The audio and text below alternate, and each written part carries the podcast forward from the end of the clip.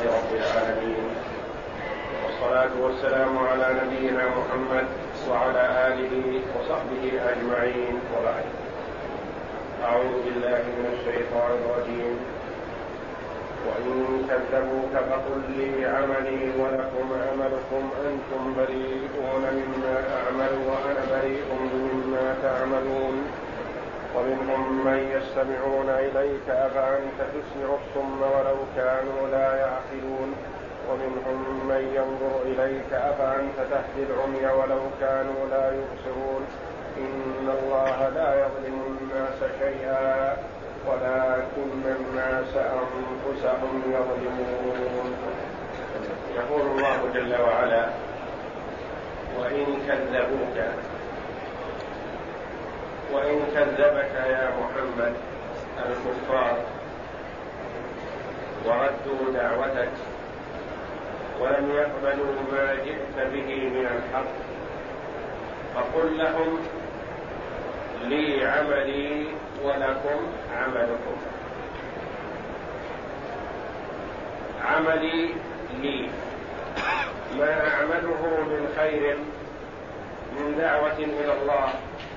وايمان به وتبليغ رسالته. ثواب ذلك لي. ولكم عملكم. عقوبة عملكم السيء الكفر والشرك وعبادة الأصنام ورد دعوة الله جل وعلا عقوبة ذلك عليكم. لي عملي ولكم عملكم. أنتم بريئون مما أعمل. ليس عليكم من عملي شيء. وأنتم براء من عملي. لأن عملي عبادة الله وإخلاص العبادة له والدعوة إليه. فأنتم بريئون من ذلك لما تلبستم به من الكفر والشرك بالله. أنتم بريئون مما أعمل وأنا بريء مما تعملون. عقوبة عملكم السيء عليكم. وقد أديت ما كلفني الله جل وعلا به من تبليغ الرسالة وما علي إلا البلاغ والله جل وعلا هو الهادي إلى سواء السبيل. وهذه الآية قال بعض العلماء هي منسوخة. نسخت بآية السيف يعني بالأمر بقتال الكفار. وقال بعضهم لا نسخ فيها وهو قول الجمهور لن تنسخ هذه لأن هذه الآية تدل على أن كل إنسان مختص بعمله. أن كل إنسان مختص بعمله عمله خير فله. عمله شر فعليه. ولا تزر وازرة وزر أخرى. وهذه وهذا المعنى لم ينسخ بآية السيف فاختصاص كل إنسان بعمله لم ينسخ. بل هذا المعنى ثابت ولهذا قال الجمهور لا نسخ في هذه الآية لأنه يلزم من النسخ نسخ الحكم بالكلية وحكم هذه الآية لم ينسخ وهذه الآية تشعر بأن محمدا صلى الله عليه وسلم أدى الرسالة وبلغ ما كلف به. فأمره الله جل وعلا أن ينافذهم. ويعلن التبرع منهم. ما دام بلغ رسالة ربه وما عليه إلا البلاغ. والهداية والتوفيق بيد الله جل وعلا. ثم قال سبحانه ومنهم من يستمعون إليك. في الآية التي قبل هذه بين جل وعلا أن بعض الكفار سيؤمن ومنهم من يؤمن به ومنهم من لا يؤمن به. وربك أعلم بالمفسدين. فقسم الكفار الذين دعاهم النبي صلى الله عليه وسلم إلى الإيمان إلى قسمين. قسم سيؤمن وحصل ذلك وقسم لن يؤمن سيستمر على طغيانه وحصل ذلك. ثم قسم جل وعلا الكفار إلى قسمين كذلك. منهم من يستمع. يأتي ويحضر ويسمع قراءة النبي صلى الله عليه وسلم ويسمع تبليغه الرسالة والأحكام والشرائع. لكن هذا السماع سماع صوت فقط.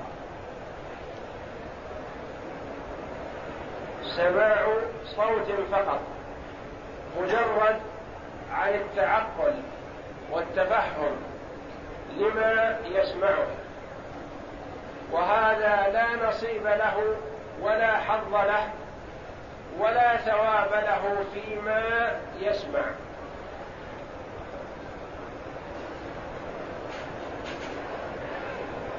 فالسامع نوعان.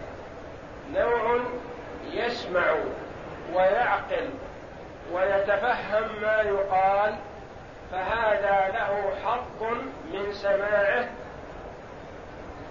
وله أجر في سماعه. له أجر في سماعه للقرآن. ونوع يسمع الصوت. وربما تلذذ بنغمته وحسن تنسيقه وتركيبه. لكنه لا يتفهم ما دل عليه. فهذا سماعه كسماع البهائم والعياذ بالله. تسمع الصوت ولكن لا تدرك. ولا تفهم. ومنهم من يستمعون إليك ويدركون بأسماعهم يعني يسمعون بأسماعهم ما تقول. لكنهم لا يتفهمون قولك ولا يدركون المراد منه فهم محرومون. ومن كانت هذه صفته فلا تستطيع أنت إفهامه أبدا. أفتستطيع يا محمد أن تسمع الأصم الذي لا يسمع أبدا؟ قطعا لا يستطيع ذلك صلى الله عليه وسلم. إذا كان هذا الأصم مع الصنم معه حمق وجهل وعدم عقل وعدم عقل فهل يستفيد من هل يمكن أن يبلغه الرسول صلى الله عليه وسلم؟ قطعا لن يصل إليه شيء مما يدعو إليه محمد صلى الله عليه وسلم. وفي هذا تطمين لخاطر النبي صلى الله عليه وسلم بأن مثل هؤلاء لن يستفيدوا فلا تتعب نحوهم.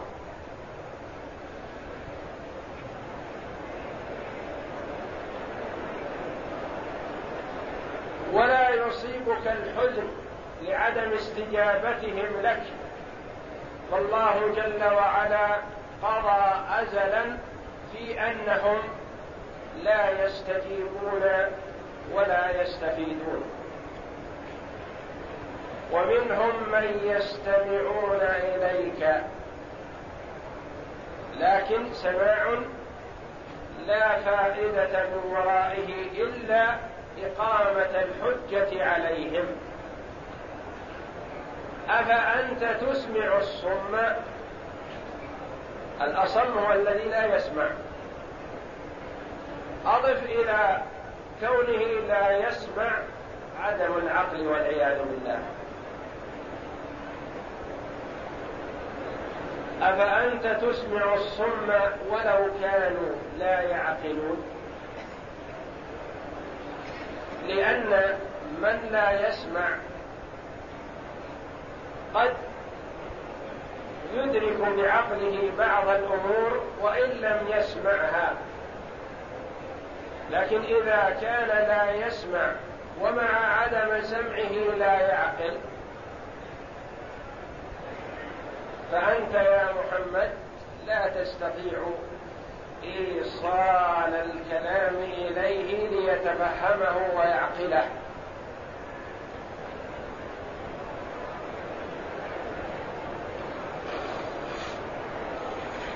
ومنهم من ينظر إليك. ينظر إلى سمت النبي صلى الله عليه وسلم وإلى حسن خلقه وحسن معاملته للآخرين وما اتصف به صلى الله عليه وسلم من صفات الكمال التي لا تجتمع في بشر سواه عليه الصلاة والسلام. ينظر إليك لكن هذا النظر لا يستفيد من ورائه شيئا لأنه لا يتأمل ما وقع عليه نظره ولا يتدبر ذلك ولا يحاول أن يستفيد مما ينظر ومنهم من ينظر إليك لكن نظر مجرد عن التأمل والتفكر والتدبر. وإذا كان كذلك فأنت لا تستطيع أن تهديه. إذا كان نظره لا فائدة فيه نظر بالعين فقط لم يصحبه تأمل وتدبر فأنت لا تستطيع أن تهديه أن تدله أضف إلى هذا إذا كان محروم البصيرة لأن الأعمى قد يدرك بعقله أكثر مما يدرك من ينظر. في المرئيات.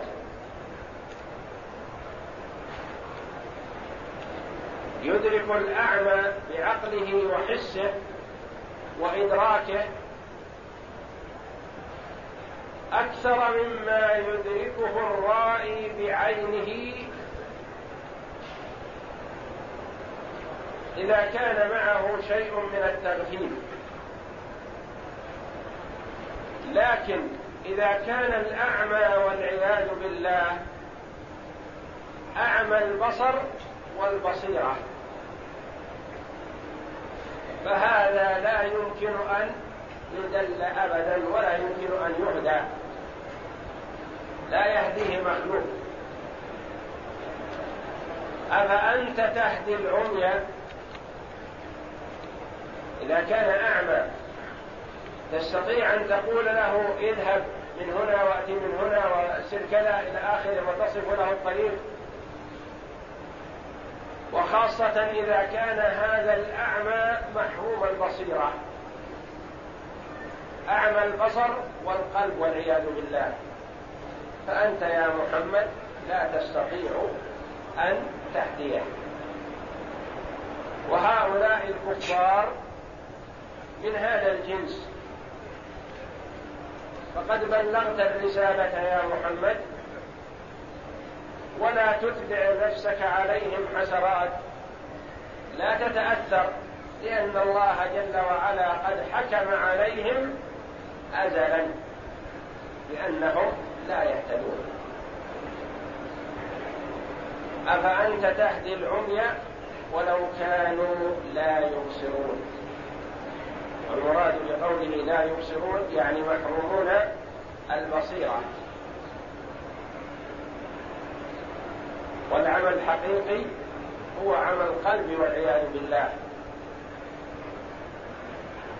وإلا فكثير ممن عمي بصره أهدى من كثير من المبصرين وفي قوله جل وعلا ومنهم من يستمعون إليك وقوله ومنهم من ينظر إليك.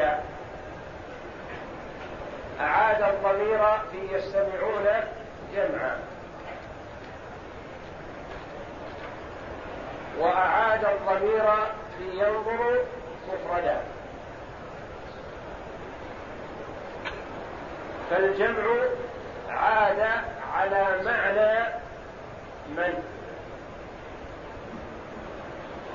لأن من تؤدي في المعنى الجمع.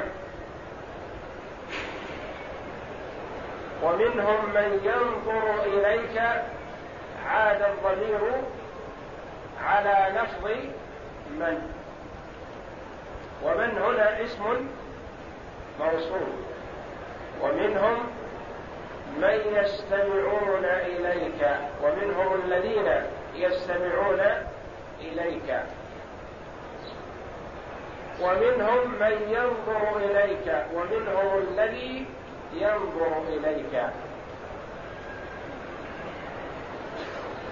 وعاد الضمير في الاستماع جمعا وفي النظر مفرد لأن من يستمعون أكثر ممن ينظرون.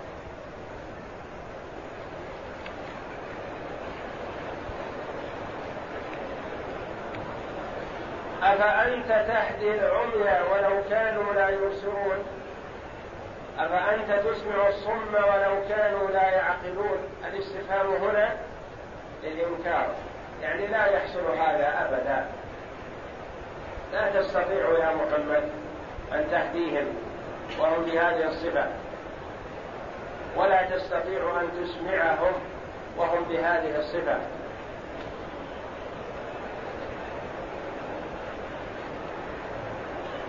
إن الله لا يظلم الناس شيئا ولكن الناس أنفسهم يظلمون جاء جل وعلا بهذه الآية عقب هذه الأوصاف في حق الكفار ليدل بها جل وعلا دلالة واضحة على أنه لا يظلم الخلق وهو جل وعلا لا يظلم الناس شيئا.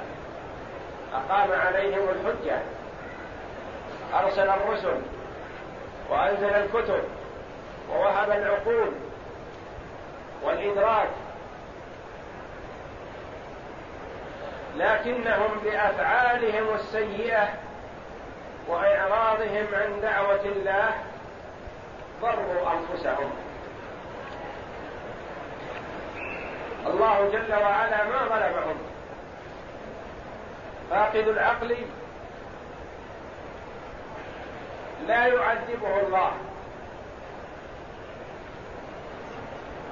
ولكن هؤلاء معهم العقول.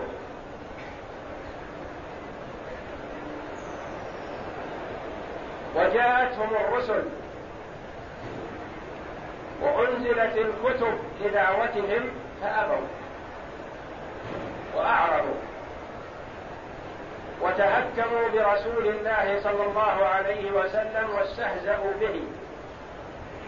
وسخروا من المؤمنين.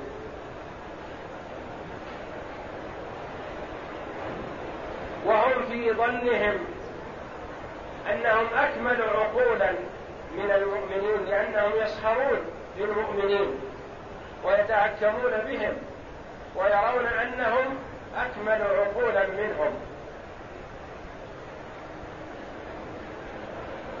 فهم أعطوا ما تقوم به عليهم الحجة.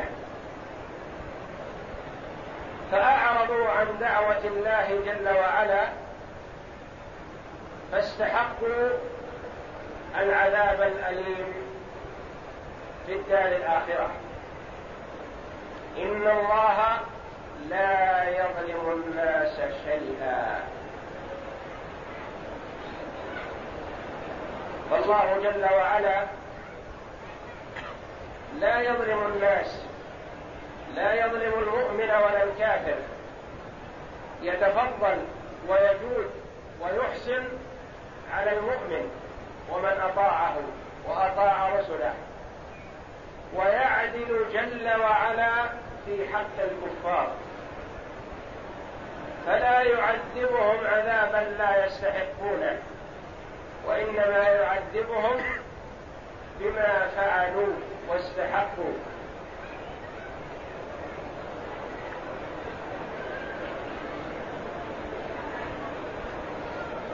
وقد ثبت في صحيح مسلم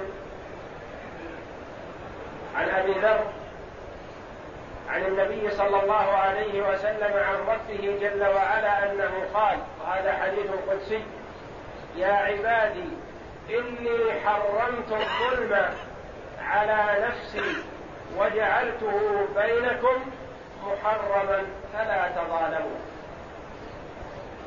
فهو جل وعلا حرم الظلم على نفسه وحرمه على عباده. ولا يمكن أن يحرمه على عباده ويبيحه لنفسه جل وعلا.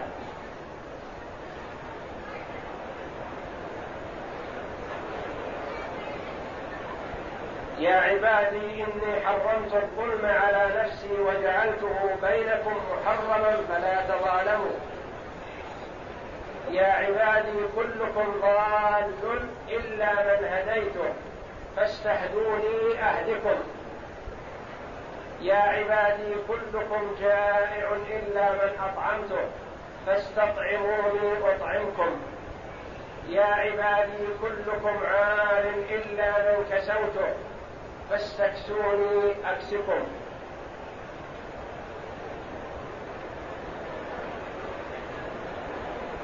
يا عبادي لو أن أولكم وآخركم وإنسكم وجنكم كانوا على أتقى قلب رجل واحد منكم ما زاد ذلك في ملكي شيئا.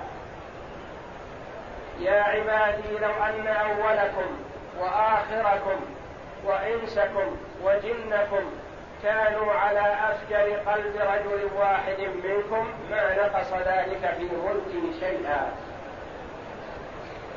يا عبادي لو أن أولكم وآخركم وإنسكم وجنكم قاموا في صعيد واحد فسألوني فأعطيت كل إنسان مسألته ما نقص ذلك مما عندي إلا كما ينقص المخيط إذا أدخل البحر. يا عبادي إنما هي أعمالكم. أحصيها لكم ثم أوفيكم إياها. فمن وجد خيرا فليحمد الله الذي وفقه للخير والعمل الصالح. ومن وجد غير ذلك فلا يلومن إلا نفسه. قامت عليه الحجة. وتبين له الأمر. ودعي إلى الله. وأمر بطاعة الله وطاعة رسوله فأعرض. فلا يلومن إلا نفسه.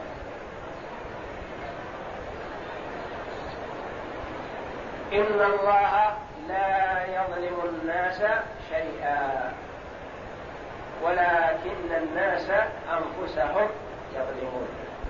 المرء هو الذي يظلم نفسه. الله جل وعلا أمره بطاعته وبين له طريق الخير وطريق الشر وأمره بسلوك طريق الخير وحذره من سلوك طريق الشر. أمره بطاعته أمره بالصلاة أمره بالزكاة أمره بالصيام أمره بالحج. أمره بإفراد الله جل وعلا بالعبادة وتجريد المتابعة للنبي صلى الله عليه وسلم. أمره بكل خير يعود عليه بالنفع في دينه ودنياه ونهاه عن كل شر. فمن وفقه الله سلك طريق الخير.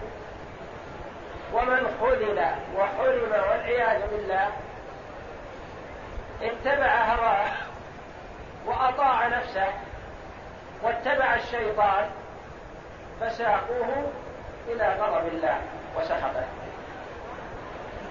حببوا له المنكر وكرهوا له الطاعة والعياذ بالله. والمؤمن حببت إليه الطاعة وبغضت إليه المعصية.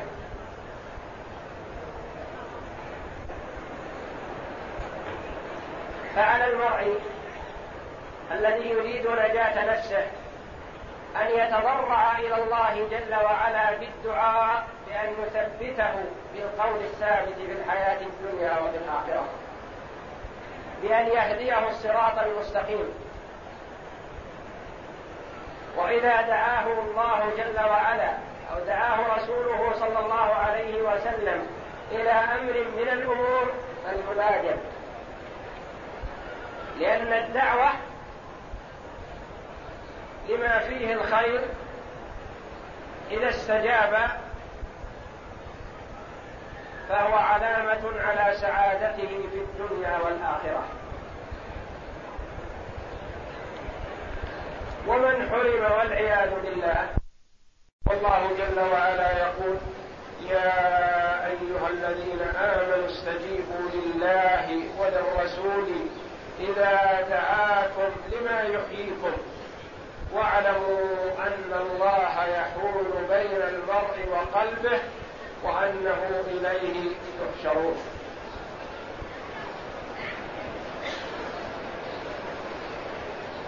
فالعاقل عقلا ينفعه إذا سمع الله جل وعلا يدعو إلى أمر استجاب ولم يتعلل بالأعذار. وإذا سمع دعوة النبي صلى الله عليه وسلم إلى أمر استجاب وسار وعلم أن حياته بالاستجابة وسعادته بالاستجابة وأن هلاكه وشقوته في الإعراض عن الله وعن رسوله صلى الله عليه وسلم.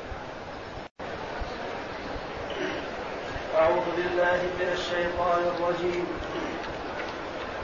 وإن كذبوك فقل لي عملي ولكم عملكم أنتم بريئون مما أعمل وأنا بريء مما تعملون. ومنهم من يستمعون إليك. أفأنت تسمع الصم ولو كانوا لا يعقلون. ومنهم من ينظر ولو كانوا لا يبصرون. إن الله لا يظلم الناس شيئا ولكن الناس أنفسهم يظلمون. قال العماد بن كثير رحمه الله تعالى يقول تعالى لنبيه صلى الله عليه وسلم وإن كذبك هؤلاء المشركون فتبرأ منهم ومن عملهم. فقل لي عملي ولكم عملكم كقوله تعالى قل يا أيها الكافرون لا أعبد ما تعبدون إلى آخرها. وقال إبراهيم الخليل عليه الصلاة والسلام وأتباع وأتباعه لقومهم المشركين. إنا براء إنا براء تعبدون من دون الله الآية وقوله فالبراءة من المشركين واجبة. البراءة من المشركين واجبة. لا تجد قوما يؤمنون بالله واليوم الآخر يوادون من حاد الله يوادون من حاد الله ورسوله ولو كانوا آباءهم أو أبناءهم أو إخوانهم أو عشيرتهم. ومنهم من يستمعون إليك أي يسمعون كلامك الحسن والقرآن العظيم والأحاديث الصحيحة الفصيحة النافعة في القلوب والأديان والأبدان وفي, وفي هذا كفاية عظيمة. ولكن ليس ذلك إليك ولا إليهم فإنك لا تقدر على إسماع الأصم وهو الأطرش. فكذلك لا تقدر على هداية هؤلاء إلا أن يشاء الله. إنك لا تهدي من أحببت ولكن الله يهدي من يشاء. ومنهم من ينظر إليك أي ينظرون إليك وإلى ما أعطاك الله من التوجه من التؤدة والسمت الحسن والخلق العظيم والدلالة الظاهرة على نبوتك لأولي البصائر والنهى. وهؤلاء آه، أولي البصائر والعقول. إذا رأوا النبي صلى الله عليه وسلم مجرد رؤيا عرفوا أنه صادق وأنه يدعو إلى الخير وينهى عن الشر.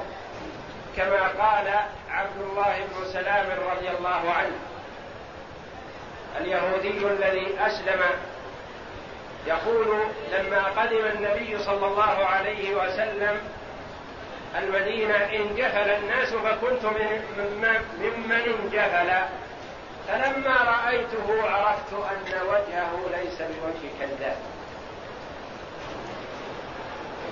عين العاقل البصير إذا وقعت على النبي صلى الله عليه وسلم عرف أنه صادق ولا يقوله إلا حقا لأن مظهره الحسن وسمته وخلقه الطيب دلالة واضحة على صدقه عليه الصلاة والسلام.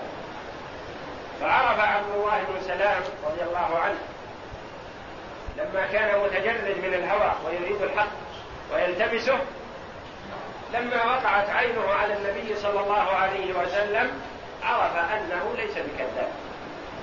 قبل أن ينطق وقبل أن يسمع. ثم سمع ما صدق وأكد له ما حكمت به عينه. يقول فكان أول ما سمعت من كلامه أن قال أيها الناس أفشوا السلام وأطعموا الطعام وصلوا بالليل والناس نيام تدخل الجنة بسلام.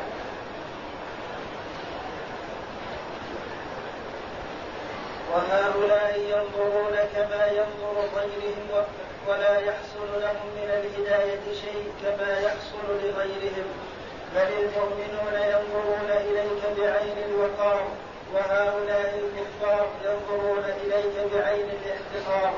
وإذا رأوك إن يتخذونك إلا هزوا الآية.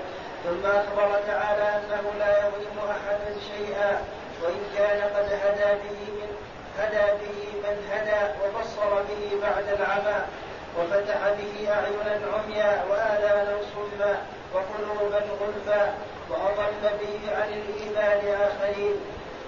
فهو الحاكم المتصرف في ملكه بما يشاء الذي لا يسأل عما يفعل وهم يسألون. لعلمه وحكمته وعدله. ولهذا قال تعالى إن الله لا يظلم الناس شيئا ولكن الناس أنفسهم يظلمون. فهو جل وعلا علم أزلا أن الكافر لا يستجيب. يعلم جل وعلا ذلك أزلا بأن الكافر لا يستجيب. فهو لا لا تنفع فيه الدعوة. ولا يستجيب لما يدعى. وعقله موجود والدلالة الظاهرة بينة واضحة لا غبار عليها لكنه لم يوفق لأن يستفيد من عقله وإدراكه. وفي الحديث عن أبي ذر رضي الله عنه عن النبي صلى الله عليه وسلم فيما يرويه عن ربه عز وجل يا عبادي إني حرمت الظلم على نفسي وجعلته بينكم محرما. فلا فلا تظالموا. إلى أن إلى أن قال في آخره يا عبادي إنما هي أعمالكم أحصيها لكم ثم أوفيكم إياها. فمن وجد خيرا فليحمد الله ومن وجد غير ذلك فلا يلومن إلا نفسه. رواه مسلم بطوله والحديث القدسي مثل هذا الحديث. تكلم الله جل وعلا به وأوحاه إلى محمد صلى الله عليه وسلم لكن ليس له حكم القرآن. فهو كلام الله لكن ليس له حكم القرآن. فلا يقرأ في الصلاة. لو قرأ امرؤ هذا الحديث في الصلاة عن قراءة آيات من القرآن ما صحت صلاته. لأن هذا يسمى حديث قدسي فهو أرفع من الحديث عن الرسول صلى الله عليه وسلم لأن هذا تكلم الله جل وعلا به. والحديث من كلام النبي صلى الله عليه وسلم والنبي صلى الله عليه وسلم لا ينطق عن الهوى. كلامه بوحي من الله جل وعلا لكن شيء يوحى إليه بلفظه وهو ما تكلم الله جل وعلا به وشيء يوحى إليه بمعناه. يلهمه الله جل وعلا المعنى فينطق به عليه الصلاة والسلام. والحديث القدسي تكلم الله جل وعلا به وأوحاه إلى محمد صلى الله عليه وسلم بلفظه لكن ليس له حكم القرآن. والله أعلم وصلى الله وسلم وبارك على عبده ورسوله نبينا محمد وعلى آله وصحبه أجمعين.